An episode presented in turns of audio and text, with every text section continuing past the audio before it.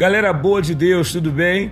Eu estava ainda há pouco meditando no livro de Daniel e vendo o que passaram aqueles jovens, tanto Daniel como seus amigos, jovens capacitados, altamente capacitados dentre o povo judeu, e passaram pelo que passaram, foram honrados por Deus, chegaram onde chegaram, principalmente Daniel, e eu fiquei pensando sobre esse aspecto da capacitação, ao que eu quero colocar diante de vocês o que Deus colocou no meu coração nessa oportunidade. O Senhor colocou no meu coração algo que é a capacitação que nós recebemos dele é para servir. Capacitados para servir, capacitados para ajudar, capacitados para fazer. Como é que você tem lidado com a sua vida? Como é que você tem lidado com os seus sonhos, com os seus projetos? Será que você sonha por sonhar? Você projeta por projetar? Você quer ser capacitado por simplesmente ser capacitado? Ou existe um propósito atrás disso? Propósito de glorificar a Deus através da sua vida, através dos seus feitos, através das suas atitudes, através da sua profissão? Fica essa ideia para você e para mim nessa oportunidade. Fica ligado nisso em nome de Jesus e eu tenho certeza de que te servirá de bênção tal reflexão.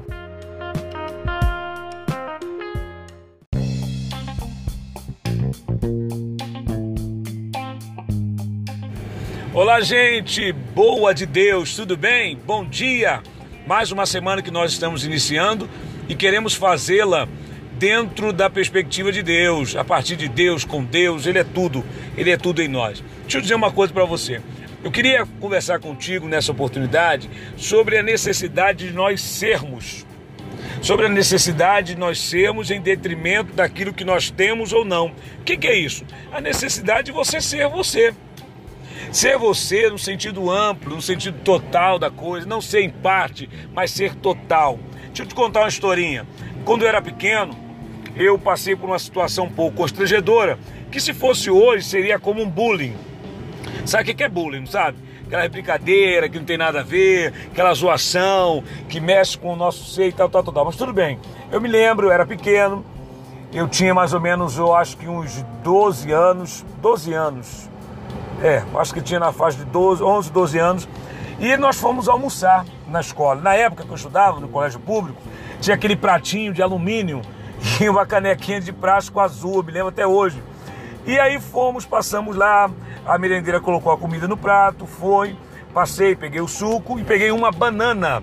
Sentei-me à mesa. Daqui a pouco vieram uns 4 colegas meus e jogaram 4 bananas em cima da minha mesa e falaram assim: come, macaco. E eu olhei aquela situação, você sabe o que eu fiz naquele momento? Eu peguei as 4 bananas, guardei, comecei a descascar uma por uma, comer e comecei a zoar. Falei, seus boboca, não foi essa palavra que eu falei, né? Eu falei, seus manés, se vocês pensam que com isso vocês vão me humilhar, vocês se deram mal. Pode mandar mais que eu como, seus otários. É claro que hoje a gente ri da situação, mas eu fiquei pensando o seguinte, eu sou negro de cor. Eu sou negro e na época tinha muito essa questão, até hoje tem, né, de questão de preconceito de cor e tal. Mas sabe por que eu reagi dessa forma? Peguei as bananas dos manés, comi as bananas, levei para casa, guardei. Sabe por que eu fiz isso? Porque eu sabia quem eu era. Eu sabia que não era a cor da minha pele que iria definir quem eu sou, quem eu ia deixar de ser. Muito pelo contrário. Deixa eu dizer uma coisa para você. Talvez você esteja passando por alguma circunstância, situação, que você se auto-menospreza. Ah, meu nariz é grande. Ah, minha orelha é grande. Meu nariz é pequeno demais para minha cabeça. Minha cabeça é grande. Ah, eu sou negro. Eu sou branco demais. Pelo amor de Deus, você é em Deus. Você é em Cristo. Se você ainda não entende qual é a sua identidade em Deus, eu te convido a você convidar a Deus para fazer parte da sua vida e pelo poder do Evangelho você aprender e entender quem você é e quem você pode ser em Deus. Que o Senhor te abençoe ricamente. Um abraço aí para todos vocês, gente boa de Deus. Abraço.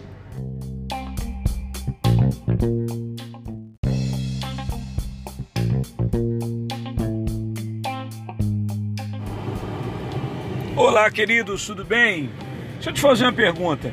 que tal você ser em Deus?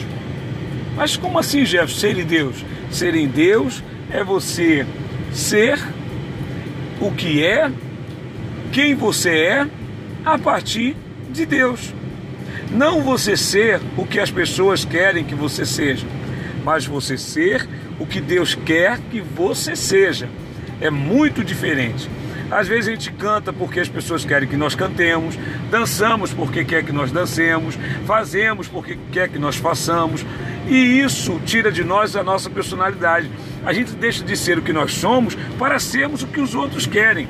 Mas ao invés de você ser o que as pessoas querem que você seja, por que você não toma a atitude de ser o que você é em Deus, mas o que você é em Deus? Ah, eu sou revoltado. Não, tá errado. Tá errado. Porque em Deus não tem como alguém ser revoltado. Ah, eu sou violento. Não, tá repreendido. Como você vai ser violento se você está em Deus? É isso que eu quero te trazer nessa oportunidade, que você seja em Deus. E o que é ser em Deus? É ser alegre, é ser vivo, é ser feliz, é ser cheio de alegria, cheio de paz. É o que diz a Bíblia em tantas passagens, as coisas externas não influenciando o que você é internamente. Pelo contrário, você olha por fora aquilo que você é por dentro. Então, por exemplo, tem situações que você vive que o que acontece? Que algumas pessoas são influenciadas pelo que acontece. Então, se está frio, ele está triste. Se está calor, ele está feliz. Mas por quê? Por que não usar o frio como sendo algo confortável, algo bom? Você está entendendo o que eu quero dizer? Eu vou te dar um exemplo. Se a vida, como alguém vai dizer, né, a filosofia da popular, se a vida te oferece limões, faça com esses limões uma limonada. Se a vida te oferece boldo, faz um sumo desse boldo e toma, porque o boldo é bom para o fígado e para outros órgãos. Você está entendendo o que eu estou dizendo? É você pegar e transformar aquilo que vem para você como sendo ruim em coisas boas. Por exemplo, te jogam pedras, pega essas pedras e forma um montante, um monturo, para que você possa subir e alcançar lugares altos. É isso que o Evangelho tem para nós, é isso que Deus tem para nós. Seja em Deus. Deus te abençoe ricamente em nome de Jesus.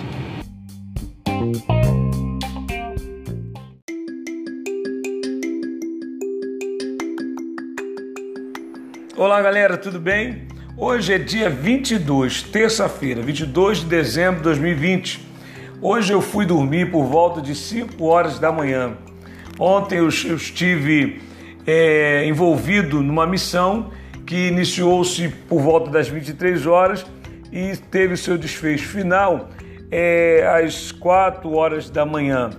E nessa nossa caminhada aí, nesse nosso compromisso, nós estávamos assistindo a um irmão que do nada ele apareceu-lhe um câncer e ele está em estado terminal, infelizmente. E eu passei hoje o dia pensando sobre isso. Também foi durante o dia, eu fui visitar um outro irmão e também está numa situação não muito agradável, e eu fiquei pensando, meu Deus, o que é a vida? E às vezes o jovem, ele pensa, quem é mais novo, o jovem, adolescente, pensa que a sua vida será eterna, que ele não irá morrer, que ele um dia não vai ficar, não terá mais a força que hoje ele tem, e assim sucessivamente. E diante disso veio um texto ao meu coração que eu conheço, não é de hoje, há muito tempo já. Eu leio esse texto, já preguei sobre esse texto, já considerei várias vezes sobre o texto, que é Eclesiastes capítulo 12, verso 1, que diz: lembra-te do teu Criador nos dias da tua mocidade, antes que cheguem os dias nos quais não tenha nele prazer. Ou seja, lembrar de Deus é agora, lembrar de Deus é nesse momento em que você está com vida, você está com força, você está com disposição. Vai chegar um momento que você não vai ter mais força, você não vai ter mais disposição, sua saúde já estará debilitada e você não terá condições de realizar aquilo que você queria realizar, tanto para Deus como para si mesmo. Então fica a dica nessa oportunidade. Que tal você parar nesse momento e lembrar qual é o seu relacionamento com Deus, como está a sua vida com Deus, como está a sua vida com o céu, como está a sua vida para com o Evangelho. Isso é muito importante. Lembra que hoje você é jovem, mas daqui a pouco, com certeza, essa juventude, essa força que você tem, um dia irá partir. E aí? como você ficará. Fica ligado nessa verdade em nome de Jesus. Amém.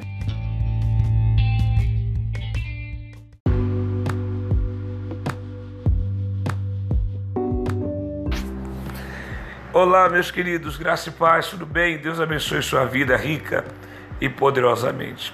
Estava aqui ainda há pouco analisando, pensando um pouco sobre essa data que nós estamos vivendo, que é o Natal, e recebendo de outro uma mensagem, um videozinho, um gif, falando sobre Natal, Natal, Natal, Feliz Natal, ótimo Natal, bom Natal. Agora, uma coisa que me chama a atenção é o seguinte: Natal dá essa ideia de nascimento.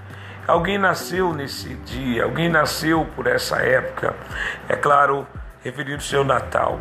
Mas o que eu mais estou vendo, e às vezes até mesmo nós, cristãos, compartilhamos, mandamos para um e para outro como desejo, é uma ideia que nada tem a ver com o Natal, porque onde está um aniversariante? Onde está aquele a quem deveremos honrar e deveríamos comemorar o seu nascimento? Queridos irmãos, em nome de Jesus, Natal sem Jesus não é Natal, é um dia de festa qualquer. Eu vou até dizer uma coisa para os irmãos, não me entendam mal, pode ser até um dia de festa pagã, quando Jesus não está presente. Então, meus amados irmãos, parece ter uma atitude radical da minha parte, olha que eu não sou radical, mas faz-se necessário uma introspecção, uma reflexão da parte de cada um de nós que dizemos servir a Jesus e considerar isso. Natal sem Jesus não é Natal. Natal sem o aniversariante pode ser qualquer data, menos o nascimento daquele que vive e reina para todo sempre, e o seu nome é Jesus.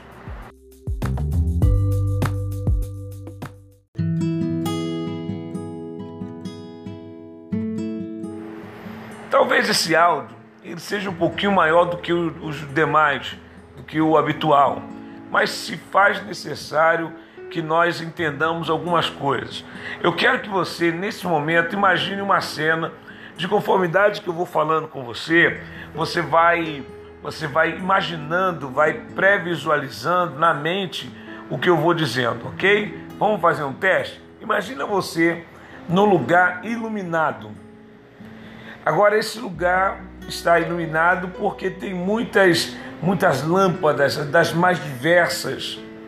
Essas lâmpadas, elas têm várias cores: azul, vermelho, amarelo, e vai por aí afora. Imagine que nesse lugar... você está nesse lugar, e esse lugar tem muita gente. Gente para lá, gente para cá. Imagine que nesse lugar tem muito presente. Imaginou? Imagina que nesse lugar tem muita comida para se comer. Imagine que nesse lugar tem muita bebida. Imagina que nesse lugar as pessoas que ali estão muito bem vestidas, muito bem arrumadas. Imaginou? Legal. Agora, imagina comigo, que lugar é esse? Esse lugar é uma festa. É claro, muita comida, muita bebida, muita gente bonita, muita gente arrumada, é uma festa. Aí você pergunta, que festa é essa? Ah, é uma festa de aniversário. Legal. Você tem tudo nessa festa. Você tem gente, você tem presente, você tem iluminação, você tem comida, você tem bebida, e é uma festa de aniversário. Mas só tem um problema nessa festa: ela ser de aniversário e ela não ter como presença principal o aniversariante. Você imagina que coisa maluca?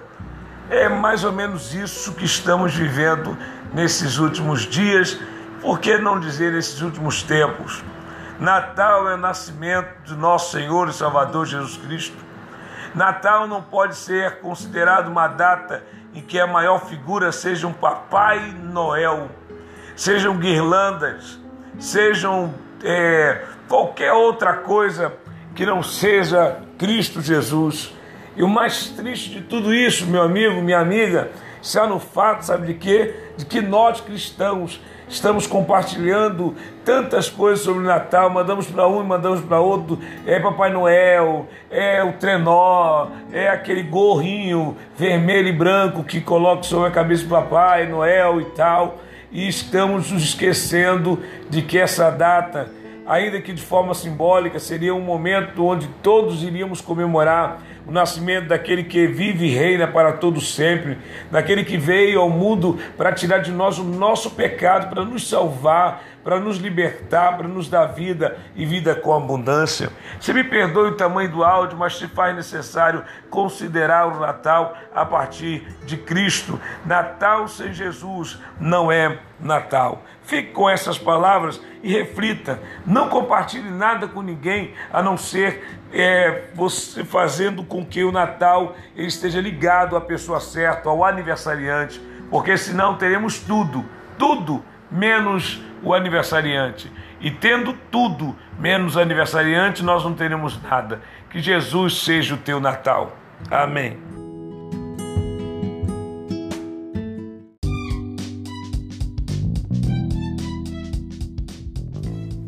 Olá, galera, tudo bem? Boa tarde. Deus abençoe vocês. Hoje, dia 25 de dezembro de 2020, eu quero reforçar meu desejo de Feliz Natal, Feliz Jesus para você, para sua casa, seus pais, sua família, para todos de uma forma geral. Mas eu também não poderia deixar de, além de parabenizá-lo por esse dia, reforçar a ideia de que Jesus, ele deve nascer, estar vivo dentro de cada um de nós. Você hoje já teve esse período de reflexão? Você está entretido com as guloseimas, rabanada, comeu peru, comeu chester e outras coisas gostosas que essa data nos traz. Cuidado com a gordura, cuidado para não engordar, cuidado com a saúde. Mas voltando, você parou para analisar, para pensar um pouquinho sobre Jesus? O que esse Jesus representa na sua vida? Se Jesus é mais um ser qualquer, ou ele é Deus para você, ou ele é aquele a quem você confia, em quem você deposita a sua confiança, a sua fé, as suas convicções. Não estou falando de Jesus religioso, não. Mas estou falando do Jesus que é nosso Deus, que é nosso irmão mais velho, que é nosso amigo, que é amigo mais chegado que o irmão. É sobre esse Jesus que eu estou falando com você, esse Jesus que nasceu para nos trazer salvação, nos proporcionar paz ao nosso coração, à nossa alma, tá bom? Mas mesmo assim, Deus abençoe você, excelente, feliz Natal, excelente dia 25 de dezembro de 2020. Deus te abençoe muito, muito, muito, muito. Graça e paz que sejam multiplicadas agora e para todo sempre. Amém.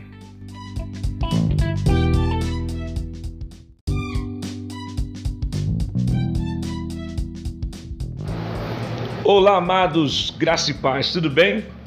Hoje nós vamos falar sobre o poder das palavras.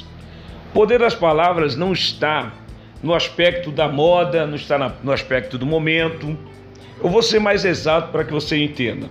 Houve uma época em que algumas palavras tornaram-se moda e elas estavam presentes em todos os lábios possíveis e impossíveis.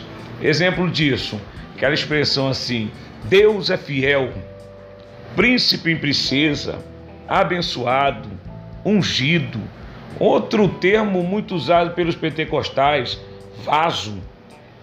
Eram palavras da moda, eram palavras que faziam sucesso na época em que houve a explosão.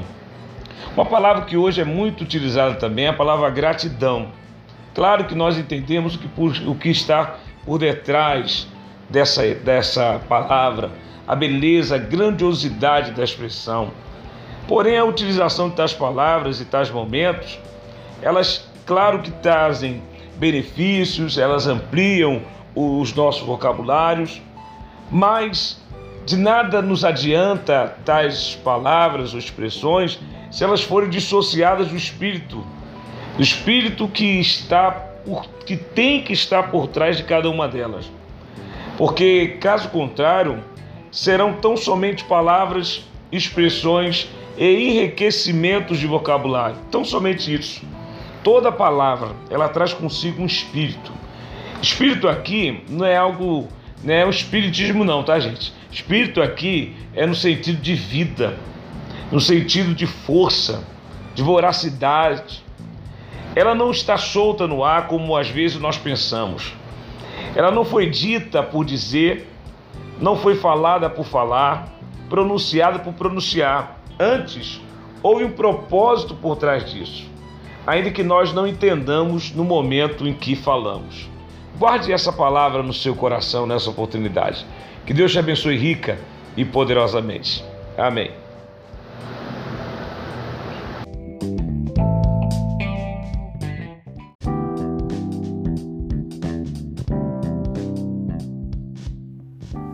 Olá, tudo bem? Você já deveu alguém? Aquela, principalmente é um credor que é chato, que é enjoado. O teu compromisso com a pessoa é dia 10, quando chega dia 8, ela já começa a te ligar, te mandar mensagem, já te pré-cobrando para o dia 10. Já aconteceu isso? Pois bem, há um texto bíblico que é muito interessante e que ele é aplicável a tudo, eu disse tudo, na nossa vida. O texto diz o seguinte, mais ou menos assim: não vos enganeis, tudo que o homem plantar, ele colherá. Esse é o texto que me chama a atenção nessa oportunidade, porque a vida, ela te cobra muito bem, ela te cobra certinho. A vida, ela é uma boa cobradora, ela te cobra. Se você deve, ela quer que você pague. E não somente ela quer, ela faz com que você pague. Ela te força a pagar. Essa forçação para se pagar algo em vida, pela vida e na vida, é justamente o que diz o texto. Que aquilo que o homem plantar, isso ele vai colher, isso ele vai ceifar. Palavra bonita, né? Ceifar. Que é mesmo uma coisa de colher. O que eu quero dizer com isso nessa oportunidade? Que tudo que você está fazendo hoje, eu disse tudo, absolutamente tudo. O respeito que você tem com sua mãe, com seu pai, com seu patrão, com seus amigos, o desrespeito, as coisas boas que você faz, as coisas ruins que você faz, as coisas positivas que você faz, as negativas que também faz, tudo isso você vai colher, tudo isso.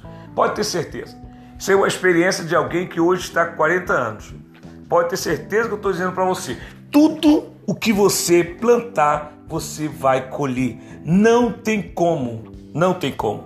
Talvez você não colha, aparentemente, assim você pensando, né, conscientemente, na mesma proporção, no mesmo fato, na mesma circunstância, na mesma situação.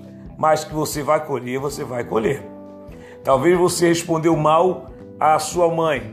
Aí qual é o colher linear? Ela também vai te responder mal. Talvez ela não te responda, mas na frente você vai achar alguém que você vai ter por essa pessoa consideração em que ela vai te responder malmente. Pode ter certeza. Então, fique ligado. Não permita que 2021 seja para você um ano qualquer, mas um ano que você faça reflexões profundas desde já, claro, agora, para que você adentre esse novo ano com uma nova postura, com uma nova posição, sendo uma nova pessoa, tá bom? Deus abençoe sua vida rica e poderosamente. Paz!